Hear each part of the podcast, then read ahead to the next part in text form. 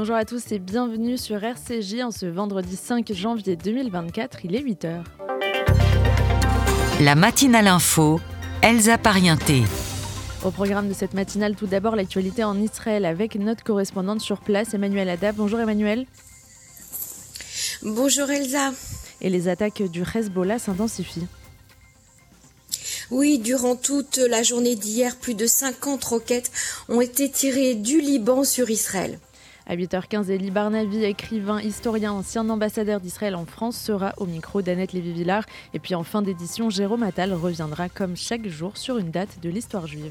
Il y a 129 ans aujourd'hui, dans la cour des Invalides à Paris, un homme criait ⁇ Je suis innocent !⁇ Le capitaine Dreyfus était dégradé. Je vous l'explique dans un instant. Et on démarre tout de suite avec un point sur l'actualité. Le journal.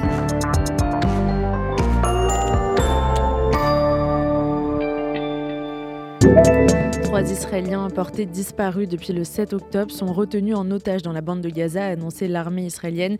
Il s'agit d'Anan Yablanka, Idan Shidvi et Ilan Vey. Cela porte au total le nombre d'otages dans la bande de Gaza à 136. Tous ne sont pas en vie et ce chiffre comprend les corps des soldats tombés au combat, Oron Shaul et Adar Goldin, depuis 2014, ainsi que deux civils israéliens. 187 camions transportant de la nourriture, de l'eau, des fournitures médicales et du matériel d'abri ont été inspectés et transférés hier vers la bande de Gaza via les points de passage de Rafah en Égypte et de Kerem Shalom en Israël. Indiquait la liaison militaire israélienne avec les Palestiniens, Israël s'était engagé lors d'une trêve en novembre à autoriser l'arrivée de 200 camions d'aide chaque jour. Le ministre israélien de la Défense, Yoav Galant, a dévoilé son premier plan au sujet de l'après-guerre à Gaza, selon le plan qui doit toutefois recevoir l'aval du gouvernement divisé sur ce sujet. Les opérations à Gaza vont se poursuivre jusqu'au retour des otages, au démantèlement des capacités militaires et du gouvernement du Hamas et l'élimination des menaces militaires, a soutenu Yoav Galant. On en parlera avec Emmanuel Ada. Le chef d'état-major de Tsahal, le général Herzia Alevi, a formé une équipe d'anciens responsables militaires pour enquêter sur les échecs de l'armée qui ont conduit au massacre mené par le Hamas le 7 octobre. La décision intervient 90 jours après que le Hamas a lancé son attaque terroriste contre le sud d'Israël. Anthony Blinken est en route pour sa quatrième tournée au Moyen-Orient depuis le début de la guerre entre Israël et le Hamas, où il entend plaider pour une aide accrue en direction de la bande de Gaza et des moyens d'éviter l'embrasement dans un contexte régional à cran. Après la Turquie, il se rendra en Israël, en Cisjordanie, en Jordanie, au Qatar, aux Émirats arabes unis, en Arabie saoudite et en Égypte. Plus d'un millier de personnes ont participé hier à Beyrouth aux funérailles du numéro 2 du bureau politique du Hamas et de deux autres cadres du mouvement terroriste tués dans une frappe attribuée à Israël. Au milieu de tirs nourris, le cortège funèbre s'est dirigé vers le camp de réfugiés palestiniens de Shatila où les trois hommes ont été inhumés. Scandant à la Akbar, les participants brandissaient le drapeau vert du Hamas, des drapeaux palestiniens et ceux du djihad islamique palestinien. Abu Obedia bombarde Tel Aviv, ont-ils répété à l'adresse du porte-parole de la branche militaire du Hamas à Gaza. Le ministre des Affaires étrangères israélien Israël Katz a annoncé hier que l'ambassadrice d'Israël en Espagne allait reprendre ses fonctions à Madrid, un mois après l'avoir rappelé suite à des propos jugés scandaleux tenus par le Premier ministre espagnol Pedro Sanchez. Ce dernier avait déclaré à la télévision publique espagnole avoir de sérieux doutes quant à la légalité des actions d'Israël dans la bande de Gaza, vu le, je cite, nombre croissant de personnes qui meurent, surtout des jeunes garçons et des jeunes filles. Le groupe État islamique a revendiqué l'attentat qui a fait 84 morts en Iran mercredi près de la tombe du général Qassem Soleimani, ex-architecte des opérations militaires iraniennes au Moyen-Orient. Le groupe djihadiste sunnite a inscrit cette opération dans le cadre d'une campagne baptisée Et tuez-les partout où vous vous trouvez, selon le communiqué. L'Iran est un pays chiite à 90% qui a combattu l'État islamique en Syrie et en Irak. Les musulmans chiites sont considérés comme des apostats par les groupes extrémistes sunnites. Quelques minutes avant la revendication, l'État islamique avait diffusé un enregistrement audio de son porte-parole affirmant que cette campagne était menée, je cite, en soutien aux musulmans où qu'ils se trouvent, notamment en Palestine.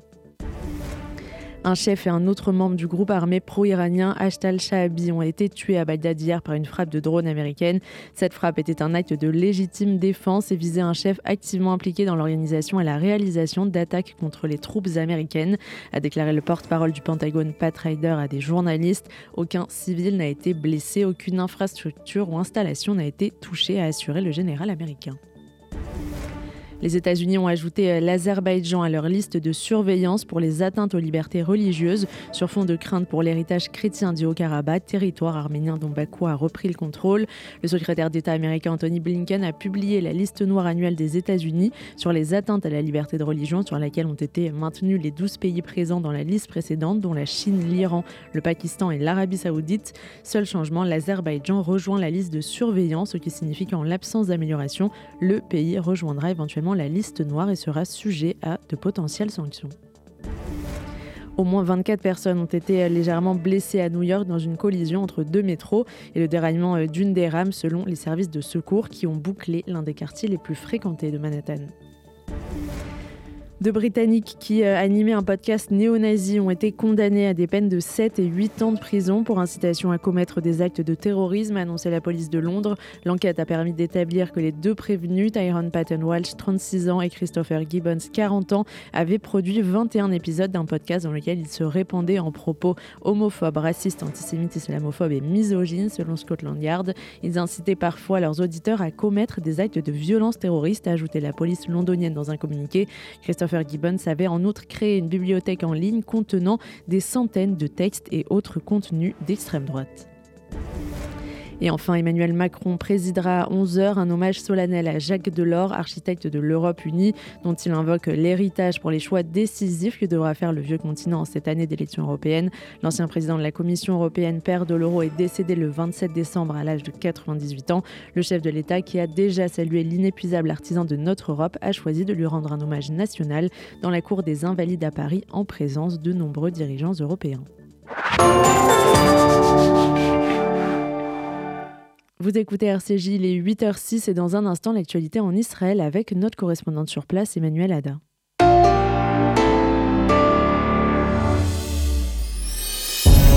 Le Centre d'art et de culture et le FSJU présentent Diasporama, regard sur le cinéma juif international. 17 films et documentaires inédits à voir en salle dans toute la France ou en ligne chez vous. Histoire, aventure, comédie, biopic. Diasporama, du 22 janvier au 5 février, le cinéma en salle ou dans votre salon. Toute la programmation est à découvrir sur diasporama.net, diasporama.net.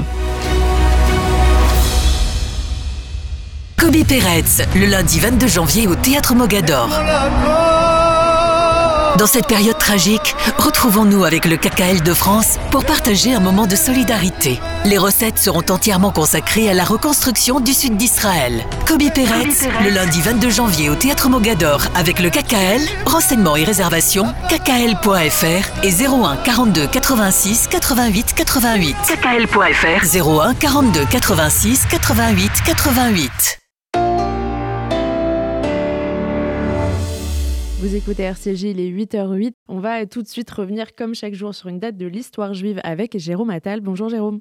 Bonjour Elsa, bonjour à tous. Le 5 janvier 1895, le capitaine d'artillerie Alfred Dreyfus a été publiquement rétrogradé lors d'une cérémonie humiliante au cours de laquelle il a continué à proclamer ⁇ Je suis innocent ⁇ il a été condamné au bagne à vie pour haute trahison et espionnage au profit de l'Allemagne. Il échappe à la guillotine en vertu d'une loi de la Deuxième République qui a aboli la peine de mort pour les crimes politiques. Jean Jaurès lui-même s'en étonnera à la Chambre des députés lorsqu'on ne l'est pas plus tôt fusillé plutôt que banni. Il écrira même, dans la dépêche du Midi, que l'on a surpris un prodigieux déploiement de la puissance juive pour sauver l'un des siens, Jean Jaurès. Mais parmi les Dreyfusards, beaucoup de pacifistes de gauche et des chrétiens fervents comme l'écrivain Charles Péguy, mais aussi le grand quotidien conservateur Le Figaro, qui ouvre ses colonnes dès le 16 mai 1896 à un plaidoyer d'Émile Zola intitulé Pour les Juifs. L'erreur judiciaire était manifeste. Mais est-il pensable que la justice militaire reconnaisse une erreur en ces temps de grande tension internationale? Le droit et la vérité doivent-ils prévaloir sur l'honneur de l'armée et la sécurité du pays? L'opinion publique va se déchirer pendant plusieurs années sur ces questions essentielles. En définitive, la démocratie et l'honneur de la France l'emporteront. Nous sommes le 5 janvier. C'était Jérôme Attal et on retourne tout de suite en Israël avec notre correspondante Emmanuel Ada. Bonjour Emmanuel. Bonjour Elsa, bonjour à tous les auditeurs. Et on commence avec euh, le nouveau bilan euh, des pertes Alors trois civils qui étaient jusqu'à présent encore portés disparus ont été déclarés otages du Hamas par euh, Tsahal. Après 90 jours de disparition, il s'agit de Hanania Blanca, de Ilan Weiss et de Ilan Sidwin, ce qui montre le nombre des otages retenus par le Hamas à 136 personnes.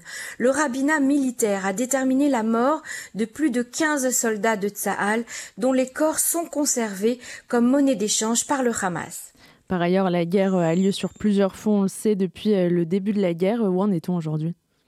Oui, on a eu maintes fois l'occasion euh, d'expliquer que la guerre avait lieu sur plusieurs fronts en même temps, euh, Gaza avec le Hamas, la frontière libanaise avec le Hezbollah et dans les territoires de Judée-Samarie où Tsahal procède à de vraies manœuvres militaires. En fait, pour être précis, il y en a deux autres. Il y a également le front avec le Yémen contre les Houthis et également le front avec la Syrie. Et on commence par faire le point sur le front sud avec euh, la frontière à Gaza et tout ce qui se passe dans l'enclave. Madal Loulou, le commandant de la branche opérationnelle du nord de la bande de Gaza, a été éliminé lors d'une opération conjointe entre Tsahal et les services du Shabak. Il servait de pont entre l'organisation à Gaza et l'étranger. Il était un personnage central du djihad islamique à Gaza. Une délégation du Shin Bet s'est rendue elle au Caire pour une visite de travail avec leurs homologues égyptiens sur le dossier des otages ainsi, que sur les questions d'aide humanitaire. Un certain nombre de réservistes qui étaient au front à Gaza ont été libérés et ont pu rentrer chez eux après plus de 80 jours d'absence auprès de leur famille. 90 réservistes ont quand même envoyé une lettre il y a quatre jours au chef d'état-major alors que justement l'armée commence à, relâcher euh, ses combattants. Ils ont déclaré notre mission n'est pas encore terminée. Nous sommes prêts à continuer à nous battre aussi longtemps qu'il le faudra. Ce à quoi le ministre de la Défense a répondu après une tournée d'observation dans la bande de Gaza que les opérations de, de Tzal seront toujours aussi puissantes et à tous ceux qui pensent que nous allons arrêter, je leur réponds que nous allons encore intensifier l'action, a dit Yoav. Et on poursuit Emmanuel avec ce qui se passe en Cisjordanie. Alors Tzal intervient dans les différentes villes où des bastions terroristes du Hamas sont fortement ancrés. Depuis plus de 30 heures, c'est à Toul-Karem que Tzal mène une action de grande envergure. Les efforts se concentrent en particulier dans le camp de Nourcham. Les soldats ont arrêté des dizaines de terroristes et détruit des caches d'explosifs. L'opération ressemble à celle qui a été menée à Jenin il y a deux semaines. Là aussi, Tzal était resté sur place pendant plusieurs jours. Le possède antennes bien implantées dans ces différentes villes. Salah al-Arouri, qui a été éliminé mardi à Beyrouth, occupait le poste le plus important dans la hiérarchie du Hamas en Judée-Samarie. Et puis Tzal procède également à une lutte contre l'argent du terrorisme. Plus de 30 millions de shekels ont été saisis jusqu'à présent euh, dans les territoires. Et on en parle d'autant plus euh, cette semaine, les tensions qui se multiplient à la frontière euh, avec le Liban. Les affrontements sont quotidiens, les sirènes retentissent régulièrement dans tout le nord d'Israël. Ce qu'il faut noter, c'est que le volume de lancement des missiles anti-chars et des drones kamikazes sont en hausse et Nasrallah ne se contente pas de cibler uniquement des objectifs militaires. Si un compromis n'est pas trouvé au plus vite, on risque de voir exploser euh, la situation et cela ne ressemblera pas à ce que nous avons connu jusqu'à présent. Rien que durant la journée d'hier, plus de 50 roquettes ont été lancées du Liban par le Hezbollah ainsi que des drones. Une opération de Tzal de grande envergure a eu lieu sur le territoire libanais hier dans une profondeur de 45 km. C'est une première depuis le début de la guerre. Et par ailleurs, les outils du Yémen ont encore attaqué en direction d'Israël. C'est le commandant de la flotte américaine présent qui a fait l'annonce. Un drone suicide des Houthis a été tiré sur une voie de navigation commerciale de la mer Rouge. Il y a eu plus de 25 lancements de drones kamikazes des Houthis depuis le début de la guerre. Et enfin, on parle de plus en plus euh, de l'après-guerre en ce moment, Emmanuel. Alors oui, c'est au tour euh, du ministre de la Défense Yoav Galant de présenter euh, son plan pour le jour d'après. Galant a proposé plusieurs points de sa vision de l'après-guerre aux médias, ce qui a provoqué quelques tensions entre lui et le Premier ministre, car euh, si c'est prématuré, il est clair aussi que les décisions se prennent au sein du cabinet de sécurité et pas face aux médias. Mais reprenons quand même ces quelques points qui poussent à la réflexion. Selon Galant, Israël devrait conserver une totale liberté liberté d'action militaire dans la bande de Gaza, mais ne sera pas responsable des aspects civils et aucune implantation ne devra y être installée. L'Égypte deviendra la passerelle d'entrée et de sortie de Gaza pour les civils et une force internationale devrait être présente sur tout le territoire. Merci beaucoup Emmanuel Ada pour toutes ces précisions. Shabbat shalom à tous. Vous écoutez RCJ, il est 8h15 et dans un instant, on retrouvera Elie Barnavi, historien écrivain, ancien ambassadeur d'Israël en France, au micro d'Annette Lévy-Villard.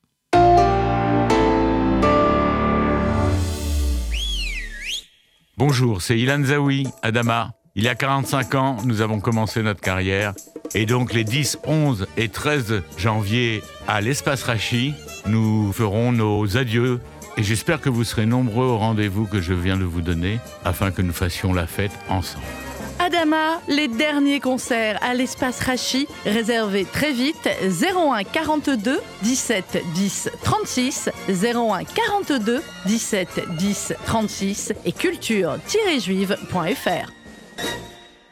Moi, euh, oui, oui, je jette de l'argent par les fenêtres. Mais uniquement sur les autoroutes. Parce que sinon, je fais appel à Best Fenêtre. De la porte d'entrée à la pergola, en passant par les volets roulants, ils s'occupent de tout. Et comme ils sont qualifiés RGE Calibat, je suis tranquille. Ah, j'ai oublié de vous dire. Avec eux, je bénéficie même des aides de l'État. Particuliers, professionnels, collectivités. Best Fenêtre, 132 rue de Bagnolet, Paris 20e. 01 43 73 36 36. Best Fenêtre, la qualité au meilleur prix. Vous écoutez RCJ, il est 8h16 et tout de suite, Elie Barnavi, historien, écrivain, ancien ambassadeur d'Israël en France, est au micro d'Annette Lévy-Villard. Il y avait le but, un, euh, détruire euh, les infrastructures militaires de Hamas, éventuellement Hamas tout court, pardon, et deux, euh, libérer les. Au départ, c'était plus de 200, maintenant, ça serait autour de 100, 120, 130 otages. On avait dit, je ne sais pas si c'est exact, que Alaouri, qui vient donc d'être tué, était un des négociateurs pour euh, la libération des otages. Vous avez entendu ça aussi? Ben, il est, Forcément, puisqu'il était euh, l'un des, trois ou quatre chefs les plus importants du Hamas. évidemment, il était, il était à la manœuvre. Mais c'était aussi l'un des plus durs. Hein. Alaouri était un, était un radical. On dirait le Hamas, tous des radicaux. Mais il a des nuances. Et lui, c'était euh, l'un des pires. Et donc, que lui euh, ne soit plus là n'est pas forcément un mauvais signe pour les, mauvais signal pour les otages. Euh, donc, c'est, nous verrons, c'est ça. D'abord, si ça va avoir quelque influence que ce soit sur la question des otages, moi, je ne crois pas.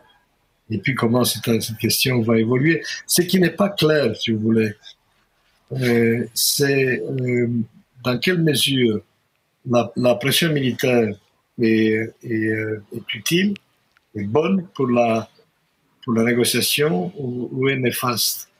Et ça, personne ne, peut le dire. On entend des, avis, contraires.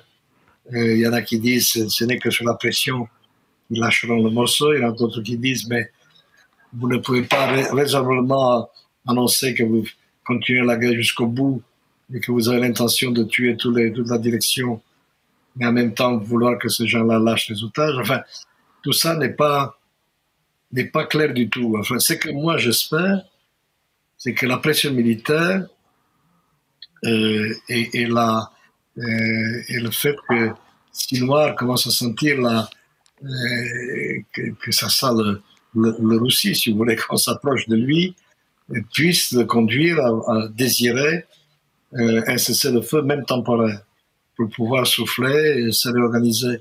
Et donc, ça me semble que pour l'instant, la seule, la seule porte de sortie, si vous voulez, parce que euh, sinon, et je ne vois pas pourquoi, il voudrait se débarrasser, céder sur ce qu'il ce qu'il a de plus précieux sur sa carte, la plus, la plus précieuse, qui sont, les autorités. Bah, il semblerait qu'il ait proposé euh, un jour de trêve euh, pour euh, chaque libération d'un otage. C'était ça et que ça n'avait pas été accepté du côté israélien. C'est ce que j'ai lu. Ce qu'ils ont dû dernièrement, c'est qu'il n'y aura pas de négociation sur les otages tant que la campagne se poursuivra. C'est-à-dire ils exigeaient non seulement l'arrêt complet de la guerre, mais aussi la, la sortie immédiate des troupes israéliennes du territoire. Ça, c'est une demande évidemment idéaliste. Et il semblerait, mais là encore, ce sont des, des bruits non confirmés, euh, qu'il ait un peu mis de l'eau dans son vin et que maintenant il se contenterait d'une euh, d'une trêve longue avec une formule comme celle que vous venez de rappeler. Mais ça un, un jour par otage. Je ne vois pas Israël accepter cela. Ça veut dire une, trêve, un cessez-le-feu qui serait donc de... D'une centaine de euh, jours. Une centaine de jours. Et ça, une trêve d'une centaine de jours, ou même moins, même 50 jours. Oui. C'est le plus un cessez-le-feu, c'est la cessation. C'est l'arrêt de la guerre. Des des Ça a été refusé d'ailleurs, apparemment, d'après ce qu'on a entendu. Mais vous avez parlé il y a, il y a quelques minutes euh, des Américains qui avaient fait pression au moment de la guerre de Kippour. Là, aujourd'hui, euh, comme vous dites, euh, le fossé s'élargit entre Biden et Netanyahu. L'opération d'élimination du, du, numéro 2 du Hamas a été faite, d'après ce qu'on sait, sans euh, prévenir, avertir ou demander leur avis aux Américains. Euh, qu'est-ce qui va se passer maintenant? Vous pensez que ce fossé va s'élargir ou que la pression américaine va être forte, suffisamment forte pour, que, pour, pour agir sur le gouvernement? D'abord, il n'y a aucune raison de demander l'avis des Américains pour éliminer la rouille. On est en guerre, c'est pas comme ça que les choses se passent. Je ne pense pas que les Américains nous en veulent pour cela. Euh, la, la, question est beaucoup plus vaste. Les Américains ont une, idée assez précise maintenant de l'après-guerre. Ils disent, voilà, ils disent ce qu'il faut, c'est, euh, d'abord qu'il n'y ait pas un seul soldat qui reste à Gaza, qu'il n'y ait pas un seul Palestinien qui soit obligé de, de quitter le territoire, qu'il n'y ait pas de diminution du territoire, puisqu'on pense, les Israéliens pensent à une, à une bande de sécurité. Et donc, ça, ce sont les trois noms des Américains. Mais les trois noms, ça ne suffit pas. Ce qu'il faut, c'est euh, imaginer comment positivement on sort de cela. Et donc, pour eux, la seule solution, c'est euh, le retour à Gaza de l'autorité palestinienne, avec à terme euh, une, ce qu'ils appellent une autorité palestinienne revitalisée, euh, avec des élections, bon, un processus un peu plus long. En tout cas, l'avenir qu'ils voient, c'est la réunification de la bande de Gaza et de la Cisjordanie sous l'autorité de l'autorité palestinienne. Pour faire un euh, vrai État palestinien, ça s'appelle un État palestinien. On à terme, évidemment, un État palestinien. Alors il le dit, c'est la solution des États. Il est revenu à la mode. Vous avez remarqué, Annette, qu'elle était complètement morte et enterrée. Nous en avons souvent parlé, vous et moi. depuis euh, longtemps, oui. Longtemps. Je vous ai toujours dit vous m'en donnerez acte qu'elle n'est pas morte, cette solution, elle est dormante, qu'elle ressortira. Ça, c'est vrai. Vous avez, vous avez, toujours dit, je vais citer Elie Barnavid, vous avez toujours dit, c'est la seule parce qu'il n'y en a pas d'autre. Parce qu'il n'y en a pas d'autre. Et donc, or, c'est précisément ce dont Netanyahu et ces gens ne veulent pas. Et c'est là le nœud, si vous voulez. C'est pas le fait qu'on ait tué un, un ou pas avec le, de en parler avant ou pas. C'est le, c'est, le nœud du problème, si vous voulez. Et, donc, c'est là que je prévois un clash. Alors le problème, c'est que euh, tout cela tombe assez mal. D'un côté, ça tombe bien avec un président remarquable, enfin, qui a, qui a vraiment l'admiration, avec, avec une équipe absolument formidable, soudée, compétente. Donc, de ce point de vue-là, c'est, c'est très bien. Imaginez la même situation avec, Trump. Cauchemar. Euh, ça, c'est euh, le positif. Le négatif, c'est que c'est un président qui est faible, donc en année, déjà en année électorale, euh, et, et, qui, qui a une, opposition irresponsable, un congrès qui, qui, qui fait n'importe quoi. Enfin, donc il n'a pas il n'a pas d'écouter franche vraiment. Alors quand on compare avec 73, c'était une toute autre, une toute autre euh, situation politique euh, aux États-Unis. On avait un homme qui était d'une stature exceptionnelle, qui était Kissinger, qui avait une marge de manœuvre euh, presque absolue. Et donc, on n'est pas du tout dans la même, dans, la même catégorie. Alors, on va voir ce qui va se passer, comment Biden va se sortir de là. Ce qui est évident, c'est que il, faudra bien qu'il sorte de cette ambiguïté. Vous ne pouvez pas être à la fois embrasser euh, Israël, euh, donner à Israël tout ce qu'il demande, et même ce qu'il ne demande pas, euh, continuer à lui servir de bouclier à l'ONU et, en même temps, en même temps accepter cette espèce d'écart insupportable entre ses positions et celle de, son, de, de, le, protéger. Il faudra bien qu'il sorte de cette ambiguïté. Et, euh, et à mon avis, nous n'attendrons pas longtemps. Ce sera, euh, euh, les élections, c'est en novembre. Donc là, le compte à rebours pour Biden est quand même là. Il ne peut pas attendre trop longtemps.